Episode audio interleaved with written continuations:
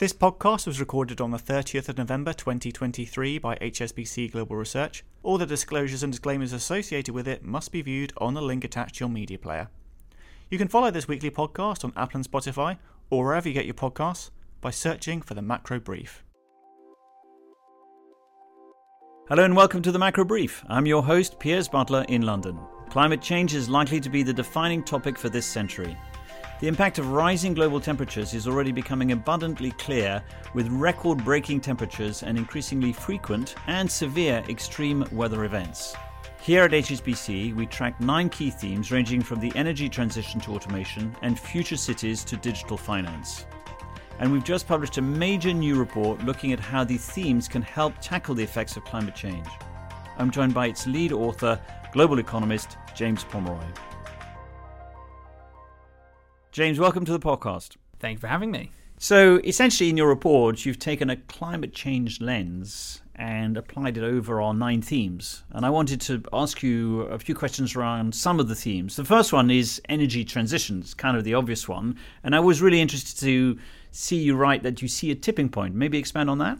Yeah, so in the years to come, there's going to be a huge amount of investment in the energy transition all over the world in terms of be it all sorts of clean energy or in terms of energy efficiency or you name it. It's basically this idea that we need to get much, much better at producing clean energy. Those investment needs are enormous. In some estimates, you're talking 3 or 4% of global GDP per year. Uh, that needs to happen in that.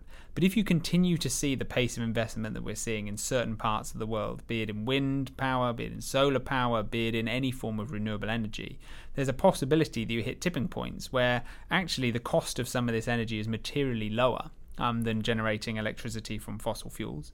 It also, therefore, means that we can almost accelerate that transition when you hit that point because suddenly you've got this huge web of power that's coming from these renewable sources that's cheaper, that's better for the planet, and investment may pick up again. And if that happens, you get to this interesting potential tipping point where a lot of this energy, the cost of essentially the marginal cost of producing it, is very, very low.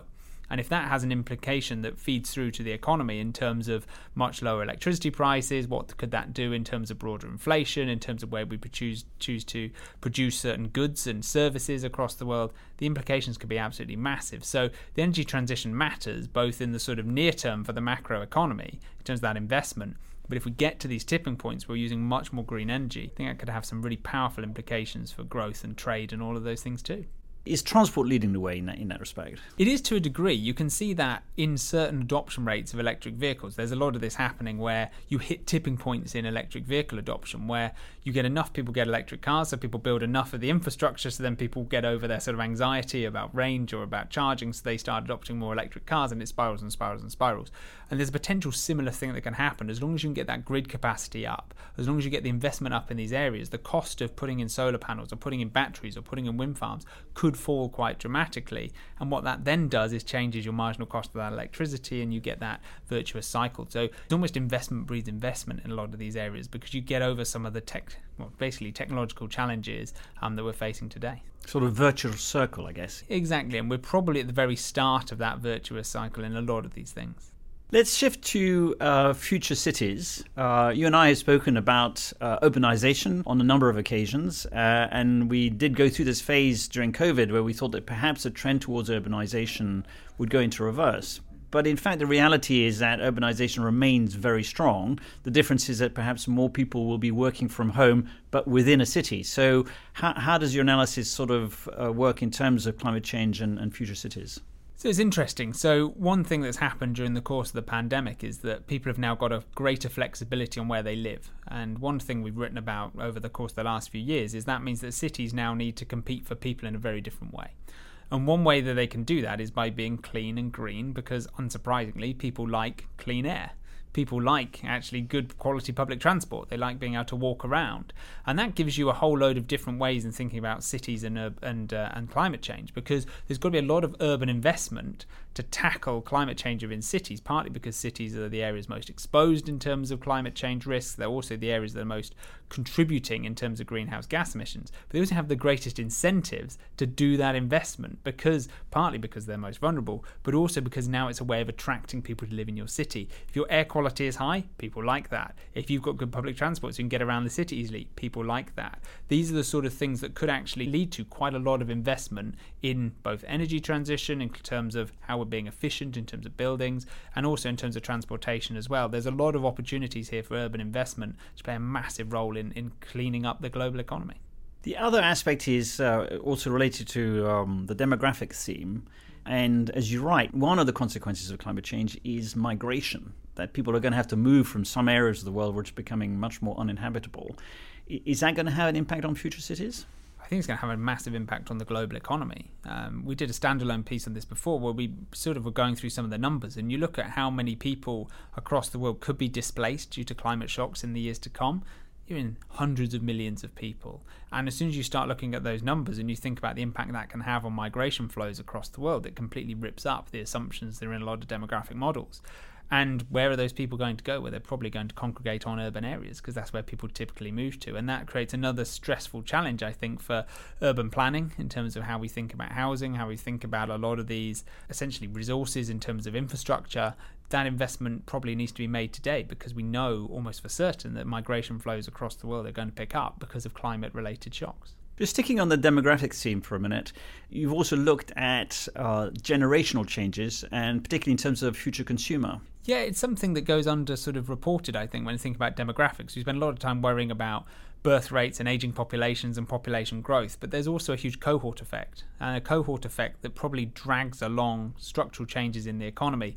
And on the climate front, this is really interesting when thinking about new consumer patterns. And one area of this is the circular economy. Um, with many more people, we think in future being more accustomed or wanting to use circular economy type models. And that can be more recycling, more sharing, more reusing, more secondhand products. But also, you're going to see more things like car sharing. You're going to see more things like clothes hiring, for example, or you're going to see a greater rise in secondhand consumption. These trends are really important in terms of helping to tackle resource usage they also play havoc with economic data. Because if you suddenly start buying all your clothes secondhand rather than new, well, actually, where does that appear in the economic statistics? And these are going to be huge challenges, I think, for economists and statisticians as well uh, in the years to come. Something to keep you busy. One, one uh, that was less obvious to me was digital finance. H- how does the climate change lens apply to that theme? So, as I said earlier, there's going to be a ton of investment that's needed. And some of it's going to be private investment, some of it's going to be public investment, some of it's by individuals, some of it's by corporates. But we've got to work out how we're going to fund that. And a lot of the investment that's needed globally is going to be needed in those areas that are most exposed to climate change, which are typically in lower income economies, those parts of the world which are facing higher temperatures today, are more vulnerable to climate risks, you know, more extreme weather events, those sorts of things. And those parts of the world need that financing. And that's where digital finance can be really, really important in terms of getting credit to more people, using mobile money, using more digitized payment mechanisms. Getting that money into the right hands can allow that investment to happen in the places that need it most. And there's a huge role, we think, for that side of um, the finance sort of infrastructure to play in making sure that capital is available so that investment can happen and tackle climate change where it's needed most. Yeah, I mean, I, have just, funny enough, come back from Cambodia, where the penetration of microcredits is, is very significant. So for some of these emerging markets, mobile money is a game changer. It is. It's a massive game changer, not just in terms of getting that investment into the economy, but it's something that can also spike a lot of broader consumption. If people have got access to investments and savings and all of those things, it can be a complete game changer again in terms of what that means for economic growth, what it means for the financial system, and all of those things. And if you can increase that access to credit and to savings, that can play a big role, we think, in actually helping the climate transition. So, if I was to sort of uh, summarize this, as you said at the start of the report, no one is underestimating the massive challenges faced by climate change. But it would be easy to become despondent about the sheer scale of those challenges. And what your report is saying is actually there are a number of things happening in these different themes that we look at, uh, which are signs of optimism. I think that's a good way of putting it. It's very easy to be downbeat about climate change, and for obvious reasons. We've lived through one of the hottest years in history this year, with all ranges of different extreme weather events that have been high profile news across the world, and we can see the impact of that on the economy in very real terms. You can see it in crop yields, you can see it in economic activity, you can see it in trade being stopped because of water levels in certain areas. It's a huge problem. But there are solutions. And I think it's very easy in so many parts of the global economy to just think about the bad news and not think about the opportunities. And these nine themes do create opportunities, be it in terms of the amount of investment that's going to come into the energy transition or businesses cleaning up their their own operations are becoming more efficient with automation or AI or, or any sort of disruptive technology. Or it could be these new consumption models that completely change the way we think about natural resource consumption all of these things are happening and they're probably going to accelerate in the years to come because there's tons of investment coming to these parts of the economy. And if it does it might help to tackle climate change. It might help to stop temperature increases. It might also help to grow the global economy in a much more sustainable way. I'm not saying that's definitely going to happen but it's very easy to think about the bad news. And what we're trying to do in this report is acknowledge that bad news but also talk about the possibilities of some of those good things happening too. James thanks very much for joining us today. Thank you very much James Pomeroy there on how the HSBC 9 themes can help tackle climate change. And if you'd like to stay up to date on our 9 themes research, then take a look at our monthly Talking Points report. For more information on how to access it, please email askresearch at hsbc.com. Before we go, here are a couple of other highlights from the team here at Global Research. In Europe, the market is increasingly focused on when the ECB might start cutting rates. And Fabio Balboni, our senior European economist, says the outlook for wages will be key. The latest data show wage growth starting to ease, but negotiated pay deals are likely to keep it high through 2024. Therefore, we think the first rate cut is more likely to come in the second half of next year and not the first half as currently priced in by the markets. And finally, Paul Mackel, Global Head of FX Research, has assessed the outlook for emerging market currencies. It's been a tough time for EMFX, with the Federal Reserve hiking interest rates.